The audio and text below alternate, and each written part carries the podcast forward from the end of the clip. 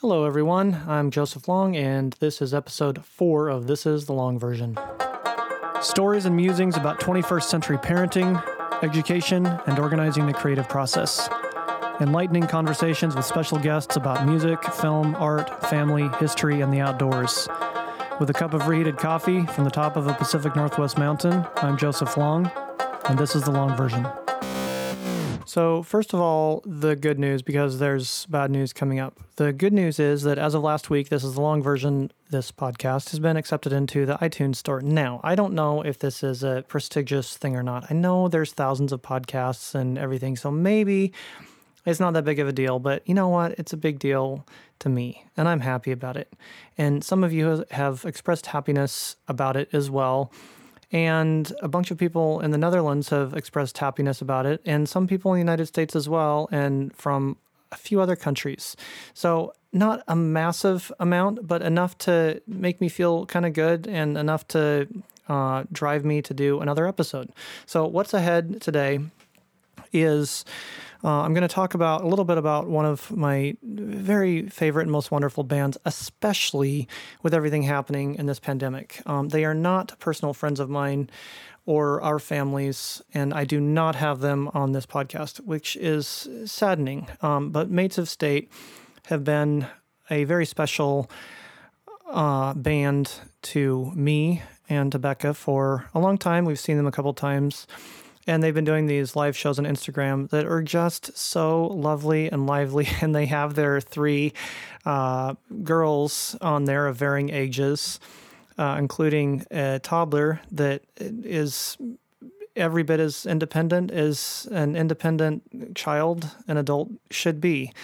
So, I'm going to talk a little bit about them and possibly read an old blog post that I wrote about them a long time ago and still seems relevant today. Um, I'm also going to uh, share a conversation that I have with uh, my daughter, my 12 year old. And you've met her. She's a delightful person, although she likes to argue with me. And my heart sings a little louder when she outsmarts me again. It's a strange sort of pride. Um, I'll also be, of course, covering some science and history and religion and some poetry and just all that other stuff. So if you're still listening, then you kind of know what's, have an idea of what's coming. Thank you for being here.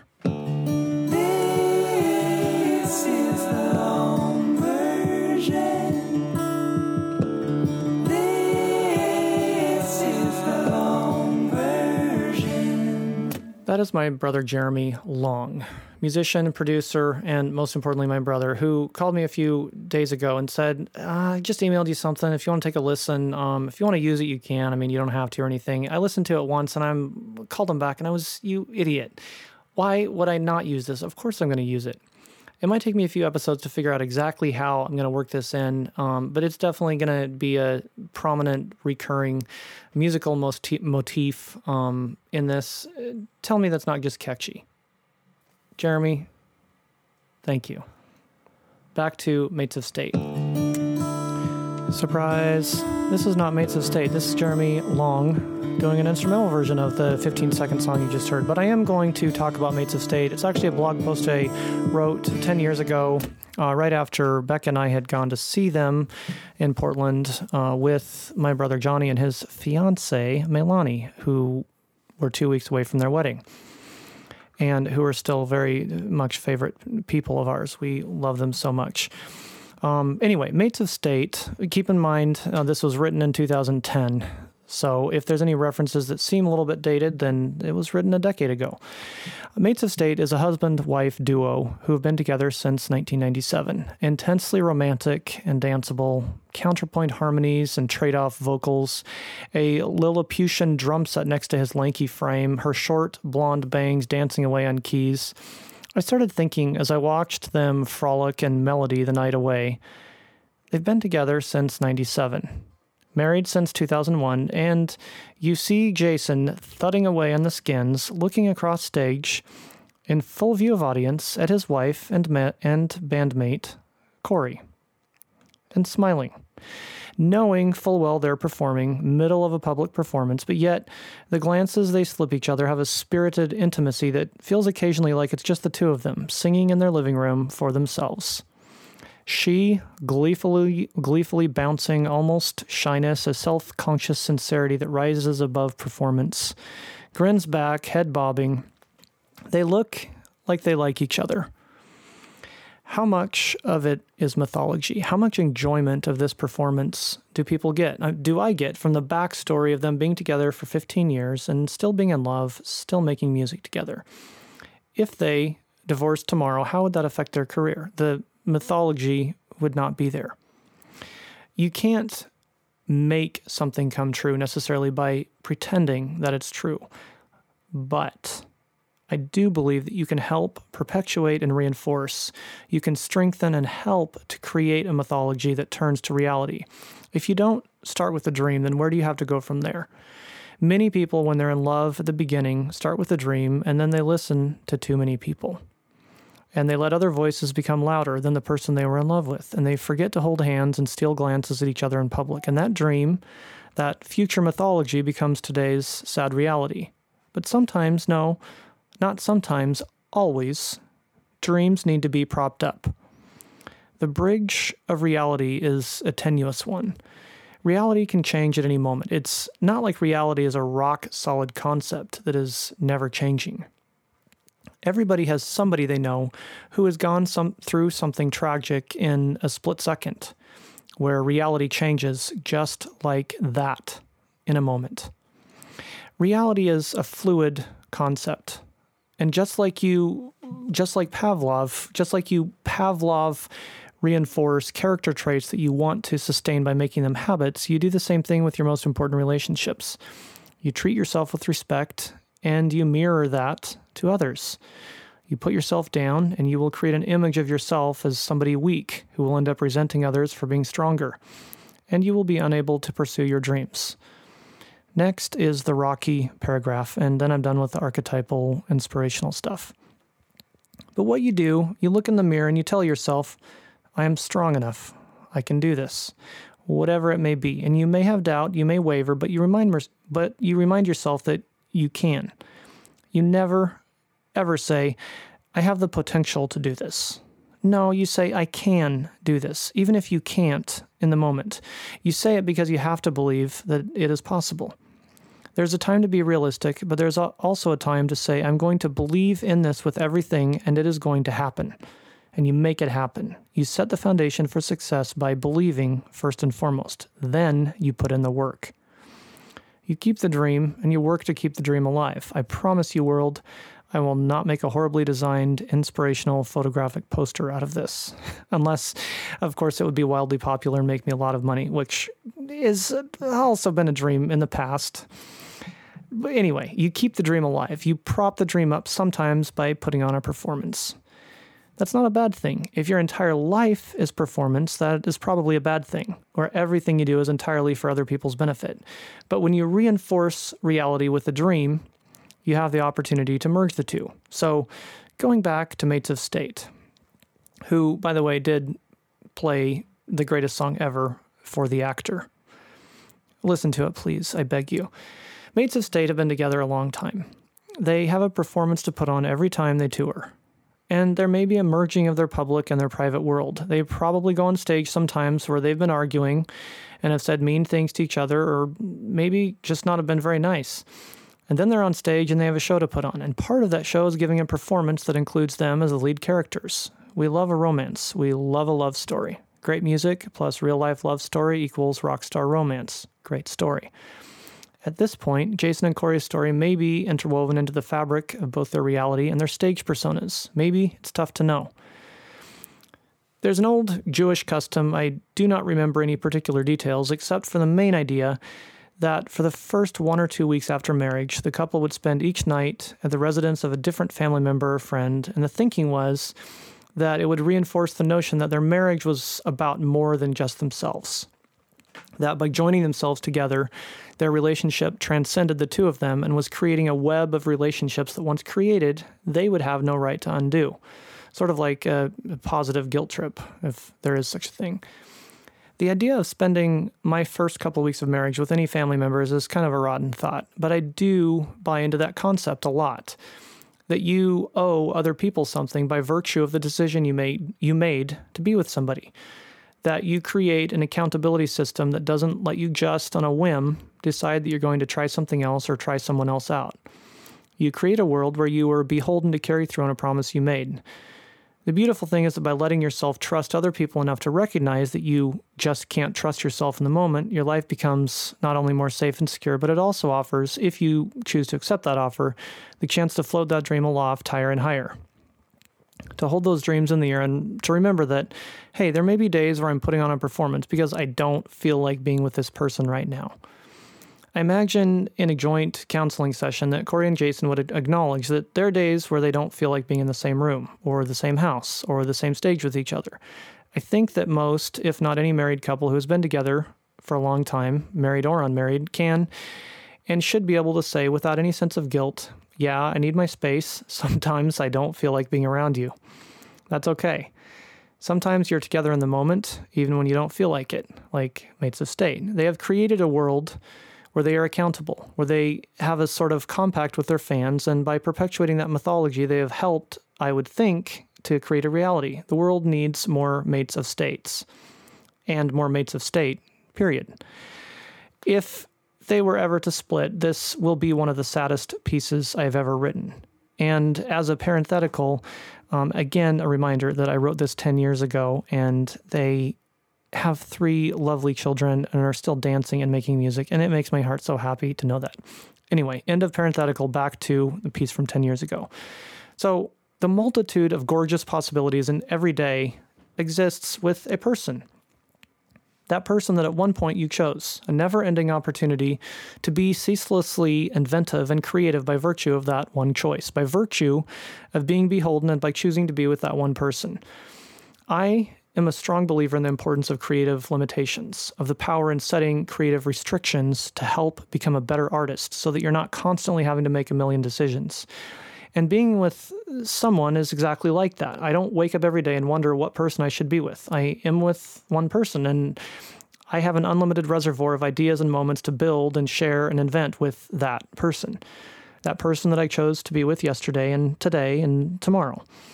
We will take our ideas and our voices, not quite in the blended harmonies of mates, and we will sail in our Zeppelin together through the seas, through the storms, through the skies, through the days and weeks, and sometimes we will do so alone with each other, and sometimes with many people surrounding. But always we will look for those opportunities to steal a glance at each other. That is meant for that one other person. It may be intercepted by the world, and that's fine, because the world needs to be inspired, and the world's and the world needs to see people in love. Thank you, mates of state. We love you. Back to the present.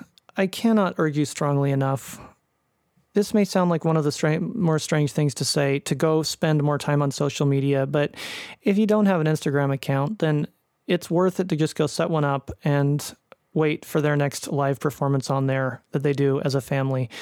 Your soul will feel so thankful to you for allowing that to happen. So find Mates of State on Instagram, or maybe they're doing performances somewhere else. But whatever you need to do, just find them performing somewhere with their three girls. It's a magical, beautiful, and sometimes funny um, experience to have. So thank you again, Mates of State, for bringing beauty and music to the world. And who knows, maybe someday they'll be on this podcast. So, my guest today is somebody that some of you might be familiar with a 12 year old, uh, my daughter, Magdalena. Thank you for being here again. You're welcome. Uh, I'm going to talk with you about a handful of things. Um, there's a few areas of parenting that I have not yet mastered that I wanted to talk to you, get a little bit of advice on. Uh, I'm also going to talk to you about Hunger Games, um, about uh, some television and film and what's happening in the world, etc. So why don't we just jump in? First of all, what did you think about the ending to Homeland without giving any spoilers away? I thought it wrapped up really well. That was a test to see if you would tell the truth. You didn't see that. You didn't. You, you haven't seen any of Homeland. You don't know that.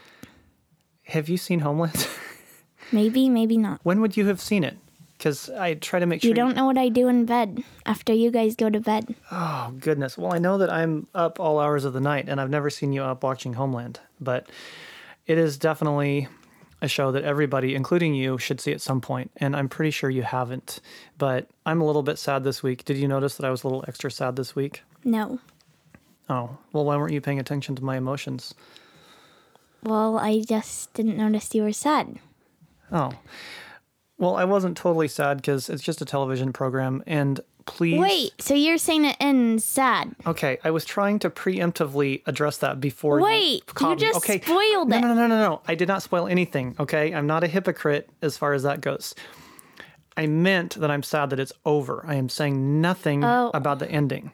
The only thing that I will Are say, you sure? I'm proceeding very cautiously here. I'm simply going to say that I think it is a wonderful uh, action drama. Over its run, it had some up and down. I agree. It had some up and down points, but I think overall they did a great job. Carrie Mathison, played by Claire Danes, is one of the great action heroes um, on television, as far as I'm concerned. And I, you haven't seen it. You don't know that. Okay, look me in the eyes and tell me right now because I'm very good at it. I, I'll be able to tell if you're lying or not. Have you seen Homeland? Yes. You just lied straight to my face. Have you really seen it? Yes. You haven't. Yes. No, but you would have robbed me of the chance to see it with you because that is one of the top 11 shows that I've wanted to see with you someday. Sorry. Okay, then tell me right now how it ends. I don't want to spoil it for people who are listening. Okay, guess what? That was a double test and you just passed part of it. I wanted to see if you would actually give away a spoiler of how it ends if you had seen it. And you didn't. So you pass that part of things. Okay, if I tell you I haven't seen it, then can I watch Outbreak Why or you, Taken? Why do you want those are two Taken. completely different movies. I don't even Okay, know. I mostly just want to see Outbreak because Johannes wants to see it. So wait a second. The reason that you want to see a movie is not so much because you want to see it, but because your brother wants to see it. Yes. There was a uh, psychology experiment done a while back. I don't remember what it was called, but basically it was measuring people people's happiness. And the way that they were, the study went is they were comparing uh, people's incomes, like how much money they made. And I'm skipping ahead to the end, but basically they found that people were actually happier when they were making less money, but to know that they were making more than their neighbors. So they would actually rather make less money as long as it was more than their neighbors than make more money, but maybe less than their friends and neighbors. So you're saying that you simply want to see a movie because your brother wants to see it and it would make you happy Yes. to see something that he hasn't. Yes. Your younger brother by by 3 years. yes. The Germans have a word for that. Do you know what it's called? Something like Schadenfreude. Yes, that's close enough pronunciation. Um, Schadenfreude is is how I've always said it. Um, but reveling in the misfortune of others I- i- is that accurate here? Yes. I kind of feel like it is. So what if I said, okay, we'll watch Outbreak. You and your mother and your brother and me together. Would you be happy about that? Not as much. So, so you, you would be the happiest watching. What kind of person are you? I don't know. Well, know thyself. That's the third time I've said that this week. Okay. You've been reading a book, a series of books. Tell me about the. You've been reading two books. Tell me about the two books you've been reading. Which two? You know which two. I know you always have a stack going, but tell me which two. You, you don't. You know what I'm talking about. Little Women and Brown Girl Dreaming. Okay. Yes. So you have three books going. Um, Louisa May Alcott's Little Women and Jacqueline Woodson. Woodson's Brown Girl Dreaming. And okay, so there's the third book. That's what I was building up to. What third book? You know exactly No, what I I'm talking. You've been obsessed with it every time But I'm not we currently go. reading it. Okay, we go looking. Must you get so hung up? You asked what I'm currently reading. When I said currently, you just finished the one that you know I'm talking about. You're purposely dodging the subject. The Okay. one, the one that every time your mother and I are looking for you, and we're, where did Magdalena go? And you're hiding behind some door or in a closet or somewhere, so you can get a few more pages in of of what book. Okay, I have been kind of obsessed with the Hunger Games. I've heard of them. And I kind of took a long break from reading Little Women to read the second book. Okay, note this is an audio podcast, so it's not possible for the audience to see the the grin that she has on her face right now. Um, it's a very smug, self-satisfied little grin, and I don't know why. Don't don't you feel sad about ditching um, Little Women? I'm not ditching it, I'm still reading it. But you I took, just get to savor it more. You are just masterful at twisting these ideas around and making it sound as if I'm accusing you of something, and like these things are conscious, deliberate choices that you've made. At And what I point? also like reading them because Johannes really, really wants to read them. so we're getting back to this whole sort of Schadenfreudish idea of wanting to do something partially because you want to, but also because it brings you joy to know that somebody else that you care about can't. Yes, Who are you? Who are you? me. No, I that was more of a rhetorical question. When at what point in your life do you feel you started being able to successfully um, debate and out argue and out logic me? Is it, I mean it happens occasionally now. My whole life. not your whole life. It's not happened your whole life. Yes, I think it has. Okay, well let me ask you this. What were you doing on June 19, 2009? You would have been almost 2 years old. Guess what? What was I doing? You don't remember. no, I'm seeing if you remember. Prove my point. No, you can't turn my question back on me. Okay, what was I, I doing? may have I may have taught you Socratic discourse, but that doesn't mean you can just turn every weapon I have in my arsenal back on me. That's not cool. When I teach you something, the rule is that you have to wait 15 years before weaponizing it against me. Okay? I may have forgotten to tell you that, but that's that's the idea. When I teach you something that's that's well, a tool, actually, you didn't teach it to me. Uncle Jeremy did. okay, your uncle Jer- this this is possibly the uncoolest thing you've ever done. You have just robbed me. you you no, you know how special philosophy is to me and being able to introduce you, introduce to you and now you're you're yanking that away from me and saying that your uncle Jeremy he's a, he's a musician. Yeah. He's a musician and a music producer. He's not. Okay, I love talking philosophy with him, but that is so not cool to act as if he taught you that. He did. So please retract what you've said. I don't. Okay, you know what? I. If you are unable to retract what you've said, then I may have to ban you from reading the third book in the Hunger Games for the next 25 Okay, I years. retract what I said. okay, I think that was a wise course of action. Know when to retreat. Have I ever told you the story okay, of Hannibal? I'll retract it if I can start reading the third book on Sunday. Okay, now the reason you have the third book is why? Because you specifically asked if you could order the book a couple days ago, and I said no, mostly out of solidarity with not wanting to burden the shipping services with having to send your stupid little book through the through the I was just seeing if you're paying attention. It's not stupid. Do you know that I'm the one that introduced you to the Hunger Games? Give me credit for that at least. Yes. Okay, I, I loved it. And my cousin in law, um, that would be Holly Stagg, is the one who introduced long ago the Hunger Games to me. Um, so I think, do you think it's important to remember where you get recommendations from? Yes. Correct. It is. It is important. Um, what do you think makes the Hunger Games such the Hunger Games such a compelling story? I think the characters are really interesting. Why? What makes them interesting? I mean, Like, are they, they all really likable? No. Um like the main character Katniss isn't always super likable. Um yeah, they the characters are really interesting cuz they have different backgrounds and yeah. has reading The Hunger Games made you more interested or less interested in going to archery as a professional career someday? More interested. Okay. And I think the setting is really good. Do you know that there's a very good movie? Um, some might call it a guilty pleasure, but it's called um, The Long Kiss Goodnight, I believe, and it's with uh, a woman named Geena Davis.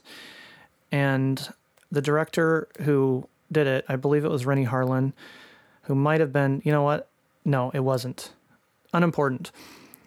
Anyway, she was sort of an act, it's the best action movie she ever did. And there's at least three movies. You saw her in Thelma and Louise. A couple, What? a couple, Thelma and Louise. What's that? Are you serious? You don't remember watching Thelma and Louise? The baseball movie? Women? No. Tom Hanks? You don't I I cannot don't believe I just did, I cannot believe I just did this. This is probably the most controversial thing that I've done. Wait, are you talking about A League of Their Own? Yes, that's I just confused the two. I cannot believe I just did that. That is this is the most mortifying thing that I have done in the last 45 minutes. I didn't mean to say Thelma and Louise. The director of Thelma and Louise, I believe was Ridley Ridley Scott, I think, who did a, a number of other great films. Um The Long Kiss Goodnight with Geena Davis, who also starred in Thelma and Louise and A League of Their Own. Um, turns out that she actually has a gift for archery.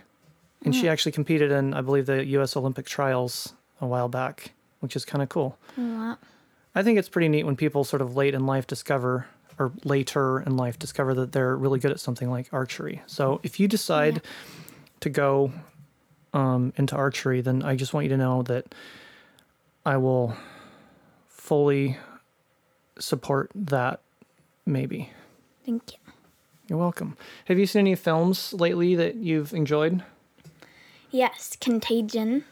Okay, another controversial topic involving your brother who did not watch it. And- And, this wasn't as recent, but World War Z. Okay, so we have And, two. so we have two films about about viruses. Tell me, kind of contrast and compare the two of those. How did uh, I mean? Were they terrifying at any level? Well, I think Contagion was way more realistic because World War Z is about zombies. But yeah, World War Z was definitely scarier. And I probably I probably liked World War Z a tiny bit more. Tell me a life lesson you learned from each film. Hmm. In World War Z, paying attention. How so? And I know you want me to say listening to your parents. oh, I had no idea that's where you were going with it.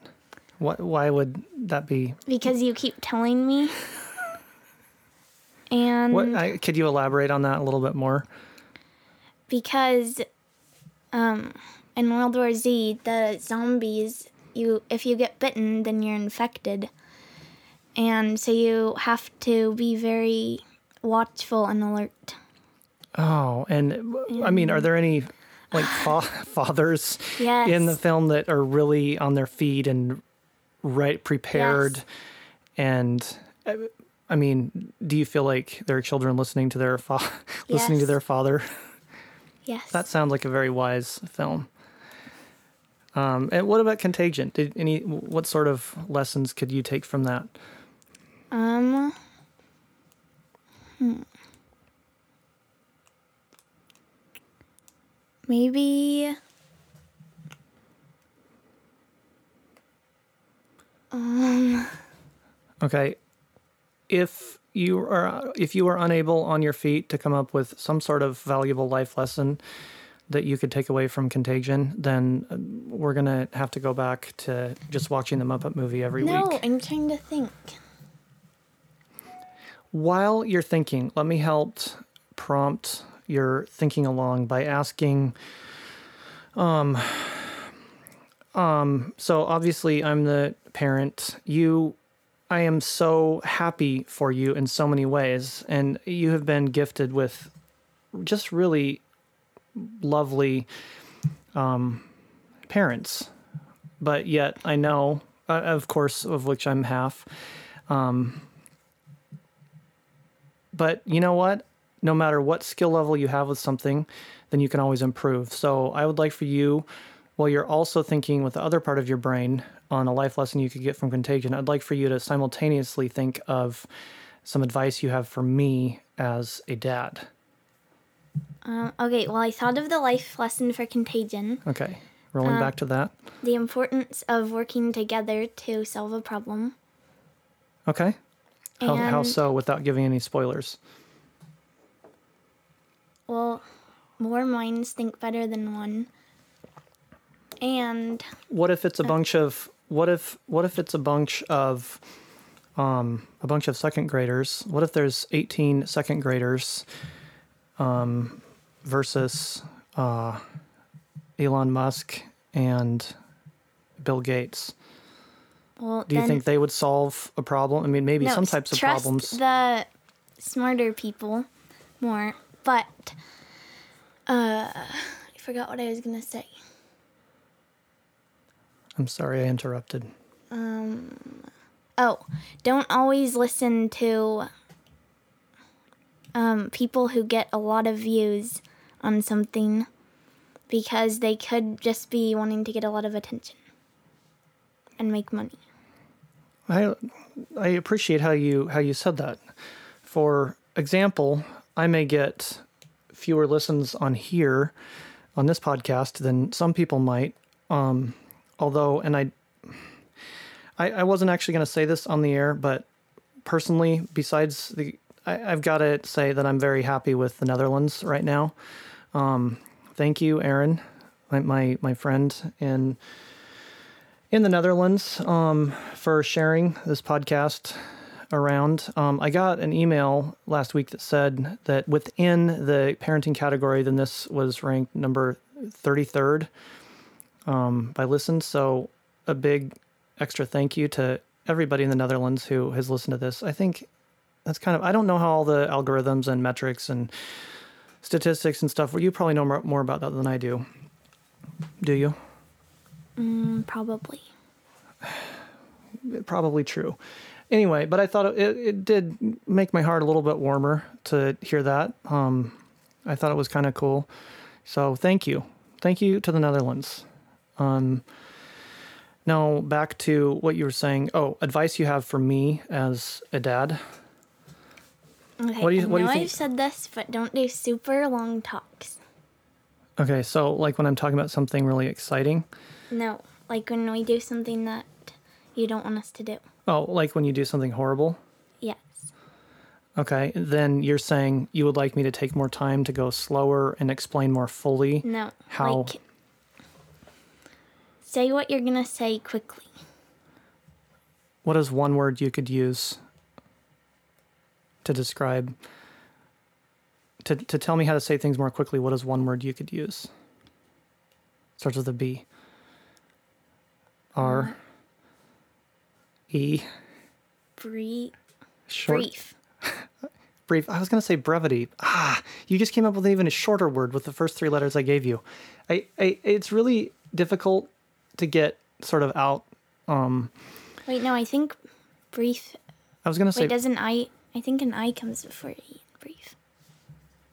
You're okay. You know what? If you hadn't just said that, then uh, most people would not even have noticed that. So this is starting to become more of a of a thing where I get called out on these on these little things. That is maddening, but yet I, I have to admit it does make me a tiny bit sort of proud to know that you pay attention to the little nuances of language and syntax and grammar. So, just to be super brief here, you would like me when I am talking with my children, with our children about something of something of importance that needs to be addressed, you would like me to be shorter about it. Yes.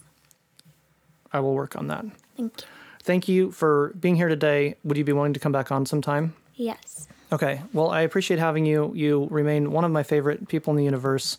Maddening though you can be, you are definitely your father's daughter as well as your mother's. Um, so thank you for being here, and um, I'll see you upstairs. Okay. Bye. Love you. Bye. You didn't say love you. Love you. All right. Bye. The buck stops here. I'm not sure that President Harry S. Truman came up with this phrase, but it was a phrase that he helped popularize. And I think the idea is that a person should take responsibility for decisions that land in front of them. And I personally think this is a wonderful idea for other people to practice. Personally, I'm not such a great fan of it because it means that instead of being able to point the finger at other people and throw them under the bus, then I would need to take responsibility for the choices and decisions that I make. For example, if we were looking at why the last conversation with our last interviewee went so long, then I could say, well, um, I was I kind of got off on a number of sidetracks and tangents and and stuff, and then this maddening person that I was interviewing kept calling me on these various mistakes and mispronunciations and various things that I was saying incorrectly. Um, I would much rather throw that person under the bus symbolically, not of course literally. I would much rather do that than actually say the buck stops here and take responsibility for it running so long. Now, because it ran so long, we don't have time to do uh, any Greek or Latin this episode, and you might be wondering at some point if you, Joseph, if you had time to explain everything you just explained, then wouldn't you have had time to use that explanation slash excuse time instead to just simply talk about Greek or Latin?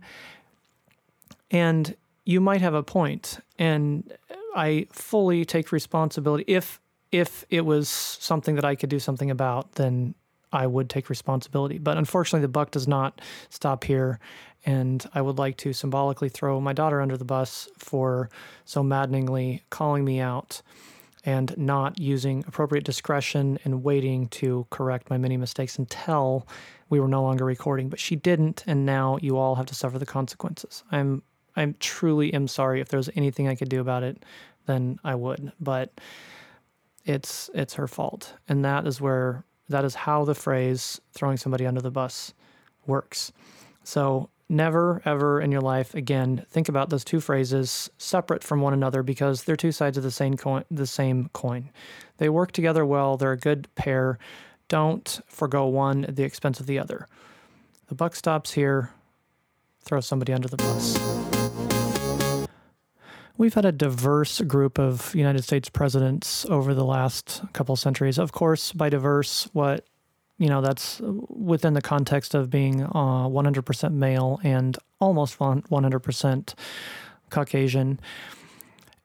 And yet, I'm interested in the commonalities of one leader to the next and the kinds of things they might have shared. And I'm certain that at different points, each of the presidents was concerned about his legacy. And this is a situation where I don't need to say his or her or anything like that because it literally every single president we've had has been male, which might make more sense in the context of what I'm about to talk about the Bill of Rights, in which we discover, spoiler alert, that women got the right to vote in 1920, 132 years after some very important documents were written guaranteeing all guaranteeing the rights of man and all those sorts of things. Anyway, this is how I get off on sidetracks and tangents very quickly. So I'm going to impress you with how quickly I'm looping back to what I was saying, which is, of course, to give our current president a compliment a big compliment because I think that every president is concerned at some point about their legacy, their place in history, and where they might rank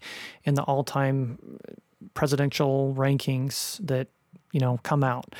And, you know, I'm sorry, Andrew Johnson, if you're ever able from whatever you're doing right now in your in your grave, no disrespect meant. Um, yes, you're in the bottom five, but there is hope because the bottom five will certainly have some new company um, for a long time to come, I think, soon. And I would like to give somebody the chance to be atop a list that he truly deserves to be. And after some extensive research that I've done, I cannot find another president that is better at throwing people under the bus than President Donald J. Trump. And I think he deserves some extra praise for that. I cannot think of a better example of a leader and a president who is so skilled at throwing people under the bus. So, anyway, moving on from that to the Bill of Rights. Uh, this is the section where I'm going to talk a little bit about U.S. government and Constitution. And I'm going to pretend that people have actually sent me in these questions as opposed to me writing them myself and then pitching them. Uh, someday that might happen, but for the time being, in full transparency at about 90%, then I'm going to go ahead and answer these questions about the U.S. Constitution. We'll call this part one. Let's see, are the Bill of Rights kind of the same thing as the Constitution? Well, not exactly. The Bill of Rights are an important part of the Constitution. They're the first 10 amendments and contain essential rights to protect all U.S. citizens. They're also a reality check for the federal government in spelling out what it can't do to its citizens. And our next question, oh, I like this one. So there's 10 amendments in the Constitution. Well, actually, there's 27 now, if I've done my research correctly, which thank you, Wikipedia and Google. There's 27, including one of my favorites, the 19th, which gave women the right to vote, looping back around to that uh, whole idea of there being 45 male presidents. 132 years after the Constitution was ratified, women got the right to vote. Anyway, I'm getting off track already because this is about the Bill of Rights, which is the first 10 amendments. The Constitution is pretty great because its writers wanted to create a foundation of guaranteed rights but they also realized that it would get added to over the years. They made it very difficult to add new amendments to ensure that only the most important and foundational rights were included, such as the foundational right for, oh, say, women to vote. So 132 years later, then, you know, they caught up with that whole idea. So the Bill of Rights is made up of just the original first 10 amendments. Next question Is the First Amendment that important? Well, uh, is breathing oxygen important? The First Amendment guarantees your right to worship as you want, or not at all. We call this freedom of religion. It also guarantees some other things I love freedom of assembly, freedom of speech, which means you have the right to speak freely and not be censored or punished by the government for doing so. Of course, it gets more complicated than that, which is why the legal profession makes bank over what constitutes free speech and what doesn't. But that's the basic idea. The U.S. is a country where your right to speak and express yourself freely is among the first rights guaranteed in the Constitution. As if the First Amendment isn't important enough, there's one more part freedom of the press. This guarantees the right to publish stories and content, including that which is critical of the current government, without fear of being punished or censored. This is huge. The first 44 presidents, despite cantankerous and sometimes antagonistic relationships with the press, and some serious lapses in judgment and prominent examples of hypocrisy, including our beloved Abraham Lincoln. They recognize the importance and the value of a free press as champions and patriots of America. May we hope that the 46th president also be such a person. What's the deal with all the Second Amendment bumper stickers? Well, this is the one about guns, specifically the right to bear arms. For some, this is the most important one, even more so than the rights the First Amendment guarantees. It basically says you have the right to own arms. Interpreting arms is a little like interpreting the Bible. If it was as simple as some people think it to be, then everyone would be on the same page. But arms was written at a time when there weren't automatic, semi automatic flamethrowers, nuclear weapons, etc. So protecting and quote unquote not infringing the right to bear arms is a difficult one. Where should the line be drawn? There are a lot of different opinions about regulating arms, in other words, guns. But at a basic level, number two says you have the right to keep and bear arms. Is the Third Amendment even necessary? Well, would you like soldiers barging into your home and setting up for the long haul, commandeering your bedrooms and bathrooms and kitchen and television? The colonists knew what that was like. Many had experienced the privacy invasion of British soldiers showing up and expecting to be put up. So the authors of the Constitution wanted to make sure this was a protected right the right to not have soldiers living in your home. How come I don't see a bunch of trucks with Protect the Fourth Amendment bumper stickers? I don't know. Maybe you're driving on the wrong highways in the wrong states. The Fourth Amendment protects against unreasonable searches and seizures, and perhaps it's one of those protections that doesn't totally make sense until you need it. Have you ever heard someone say, Well, I don't care if the government is tapping my phone, I don't have anything to hide, or something similar? Here's the blunt reality whoever says something like that is either lying, dumb, intellectually lazy, or the most boring person on the face of the planet. Probably the third one. Let me rephrase whoever says that may not be dumb or intellectually lazy, but they are certainly saying something dumb and not very astute. Our Constitution, our constitutional protections keep individuals, all individuals in theory, from being harassed or illegally searched. Essentially, it means that law enforcement can't just show up, flash a badge, and search your house or your business or your person or your phone without reasonable suspicion and or a warrant. This is a big deal and very different from what the 1870s colonists dealt with when British soldiers came a knockin'. This is a very simple interpretation. Again, attorneys make big bucks and big careers interpreting this specific amendment. So there's lots of exceptions and explanations. For example, it's much easier, legally speaking, for police to stop and search your car than it is for them to show up on your doorstep and search your house. You should probably go read Malcolm Gladwell's Talking to Strangers. He talks about some of this and different theories and approaches to police stopping motorists and how it relates to location. I highly recommend.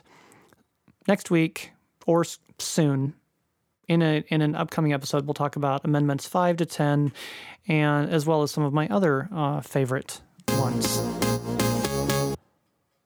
I don't talk down to people. I might not always make sense. I might be confusing. I might ramble on and on and take a lot of side roads and tangents and things like that, but I don't talk down to people. I would love to know that the audience listening to this is made up of a diversity of ages from young to old. I don't always know who will connect with what um, section or topic. Uh, I try to make sure that the the words that I'm using are comfortable and not off-putting or insensitive or disrespectful um, on the basis of age. Um, I make no apologies for some of the opinions I express in terms of um, maybe politics.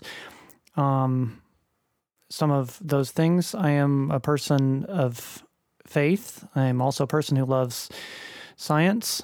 And I am a person who feels strongly about um, the current administration in the United States not representing a type of Christianity that I support or am comfortable with. So that may be off putting to some listeners. And I am sorry. I am not sorry for having the thoughts that I do, but I am sorry if I don't always express those thoughts in a respectful way that keeps you engaged and wanting to listen. Um, feel free to contact me if you have diverging thoughts or supportive ones as well are also welcome. So as we move into science, um, that was my ultra long prologue to say, you're not looking at my face right now as I'm talking. And I would recommend that if you're on your phone or computer, that you just look up a picture of the dude from the Big Lebowski. I'm not recommending that every age go watch or listen to The Big Lebowski. I'm merely recommending that if you're going to listen to what I'm about to say regarding stars in this part of today's episode, then you might find it interesting and entertaining to simply look up a picture of the dude, played by Jeff Bridges from The Big Lebowski, and just look at a picture of him while I am sharing some of my thoughts and things that I've learned about stars. For some reason, I just find this idea grand. I'm not going to even try to talk in the dude's voice because that's just not my thing. I, I don't have a gift for voices like one of my brothers does or, or many other people. I'm just going to talk in my own voice, which is mine. Um, but also imagine that the dude from the Big Lebowski is uh, is narrating this. So a star is simply a space object that sends out energy in the form of heat and light and is made up of gas and dust that is attracted to each other by the force of Gravity. As dust and gas get closer together, temperatures in the star's core get so hot that the nuclei of the atoms begin to fuse together. Two hydrogen atoms combine to form a helium atom.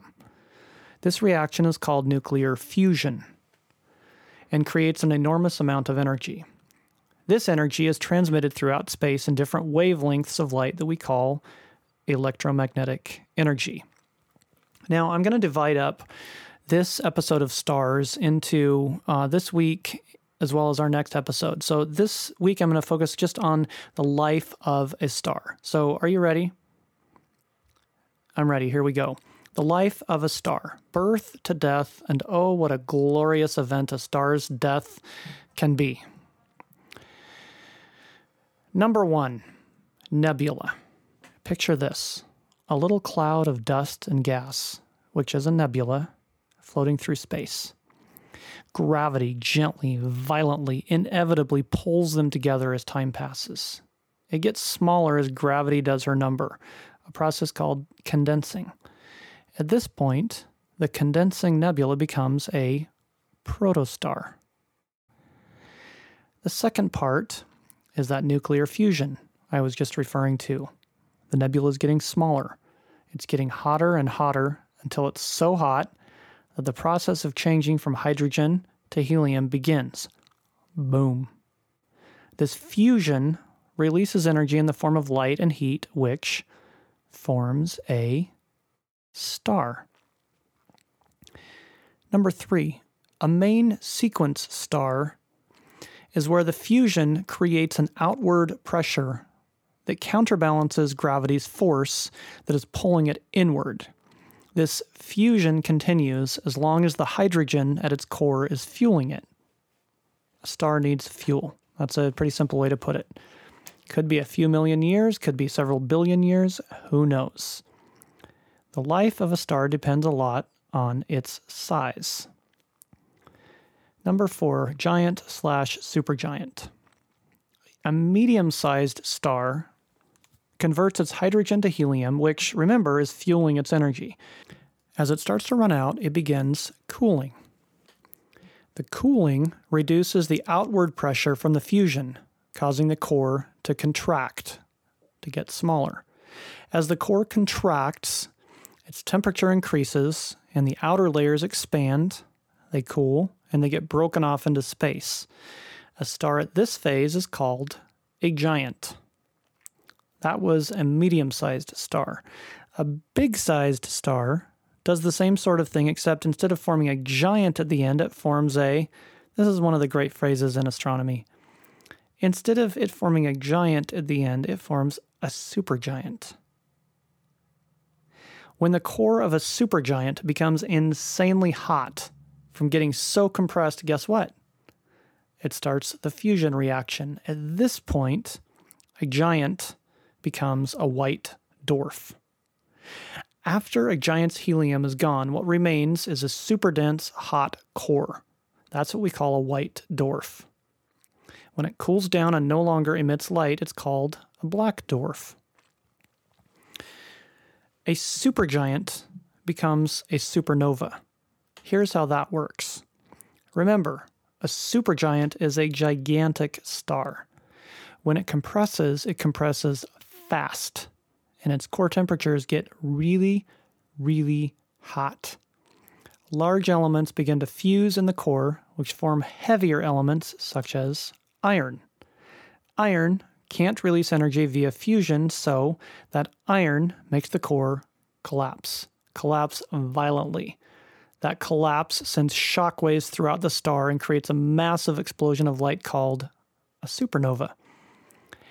After the supernova collapses on itself, it contracts into a super duper dense ball, a neutron star, because neutrons are the only thing that can exist at its core. This causes smaller supernovas to form because neutrons can resist gravity's force that's pulling the supernova together. In supersize supernovas, gravity is so powerful that nothing can prevent it from collapsing. Gravity sucks everything in everything, including light.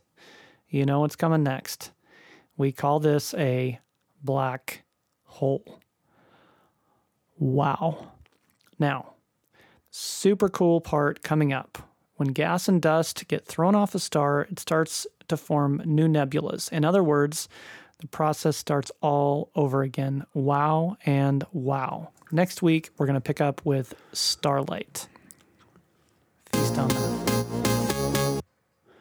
For religion, we've been talking about Judaism, and we are on chapter 5, which I call Exodus. Might sound familiar to some.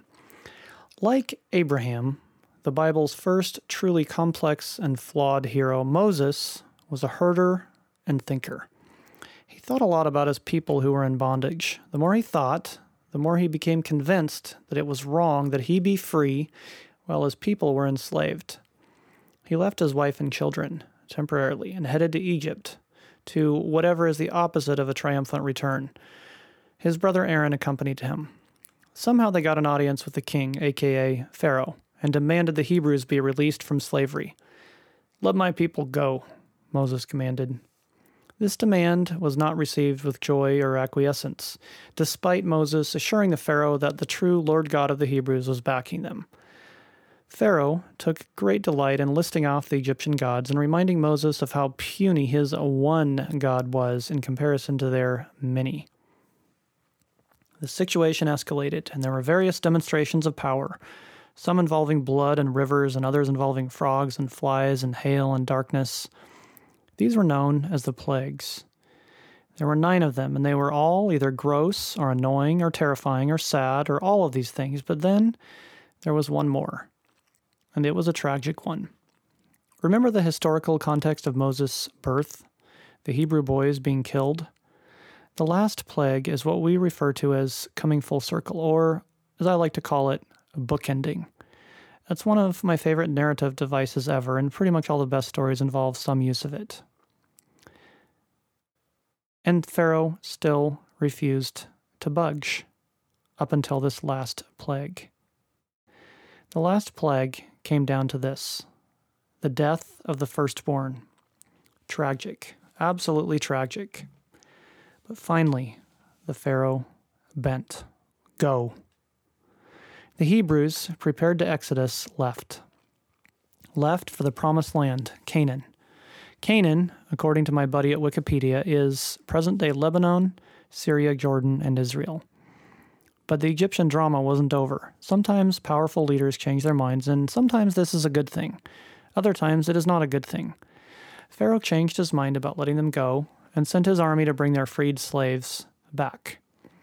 And thus ensued great terror as the Hebrews' emotions continued to seesaw. Initial exultation at escaping from bondage turned to terror as they found themselves trapped between the approaching army and the Red Sea. In the book of Exodus, which coincidentally is about an Exodus, we find one of the great cinematic descriptions of Deus ex machina in history. As a side note, Deus ex machina is a storytelling device invented by the Greeks and later stolen by everyone else. This happened a lot that means God from a machine. But the interesting part is its figurative meaning, which is basically the idea that if a character in a story is trapped and something terrible is about to happen, then the author can quickly write a solution to rescue them God pulling the strings. The story in Exodus of the Hebrews escaping from the Egyptian army is one of the greatest examples of Deus ex machina. In this case, Deus ex machina is literal and figurative. They are literally rescued by God parting the waters, letting them through, and then drowning the Egyptian army as they attempted to follow. Awesome story. I don't want to express happiness at others' misfortune. The Germans, as my daughter would say, would call this Schadenfreude. But it's hard to not be clapping in giddiness at the karmic coolness of the Egyptian slave masters coming what they had coming to them. But those foot soldiers had wives and children too. Yeah, sad. There's a lot of stories in the Old Testament that sound really happy, and then you think from the perspective of some of the more tragic figures, and it gets a little sad. So the Hebrews are out of Egypt and free from the Egyptians. Home free? Nope. Again, Exodus, the second book of the Torah, describes the grumbling people wandering through the desert for 40 years and frequently reminiscing about the good old days of slavery. A key moment is at Mount Sinai, where Moses hikes up for 40 days and comes down with the Ten Commandments of Jehovah, which he brings back to the people who are waxing nostalgic for the old Egyptian idols. Moses delivers these to the people, and here's the thing most of them weren't necessarily new. Other civilizations had a lot of the same ideas about these things don't murder, don't steal, don't like other people's wives, stuff like that. But there were two commandments that were different than anything they had known before. Number one, as slaves, the Hebrews had worked seven days a week, every day of the year. And now, here was a commandment, the fourth one, telling them to rest every seventh day. This was a new concept. Don't work. Rest on this day, once a week. Number two, the first commandment said, You shouldn't have any other gods before me. Why is this so different? It's not saying specifically here that Jehovah is the only God. It's saying that the children of Israel should swear allegiance to no God but Jehovah. It was an agreement, a serious agreement called a covenant between Jehovah and the Israelites. They would be his chosen people, and he would be their only God. So they got some of this stuff worked out and kept heading north toward Jordan, and beyond that, Canaan, aka the Promised Land. Next episode, we'll pick up Chapter 6 Rise of the United Kingdom. Just hitting the one hour mark, so I'm going to go ahead and wrap things up. I would love for you to come back for next episode, have some stories, uh, actually, a fairy tale that, that I wrote that you know, might be a little less heavy than some of the stuff we've covered this episode.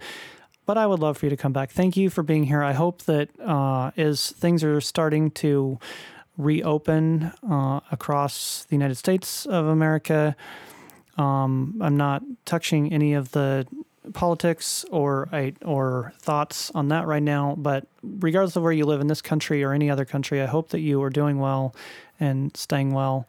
And thank you so much for listening. I would love to hear from you. This podcast, this is the long version, is on Apple's podcast store now. Yay. I would love it if you would subscribe and leave a nice review and or rating would be wonderful. In the meantime, please take a listen to Jeremy M. Long, to my sister Lanessa Long, and to Mates of State, who whom I have never met in person, but I know they are just wonderful people and musicians, and you should definitely go find them as well on Instagram. Make your heart sing. The world keeps spinning around at this point, regardless of what happens. But you know what? I think that when you add some wonderful, joyful music and dancing into the mix, then uh, the world feels it too. And there's just a little extra dance and in her step, or rather, revolution spinning around. So, Anyway, I'm going to say goodbye. You can always go to verylongchronicles.com if you feel like reading stuff there as well. In the meantime, play hard, make stuff, be kind. Oh, no, not quite done. I got to say something about my brother Johnny, who called me a couple days ago regarding my daughter, his niece, and said, Would it be okay if I had Mockingjay, the third installment of the Hunger Games, uh, sent to her? So, if you could have seen the look of delight on her face when UPS showed up in our driveway and left that for today, then your heart would still be grinning as well. I would like to thank him and his wife Melanie for a lovely little gift that brought a great amount of joy to her face. And I mean, of course, I'm mad at her now, um, so I'm not going to let her read it for another 15 years or so. But uh, just know that she had so much joy when she actually received it. So, anyway, that's the wrap up. Thank you. Play hard, make stuff, be kind. Until next, Joseph out.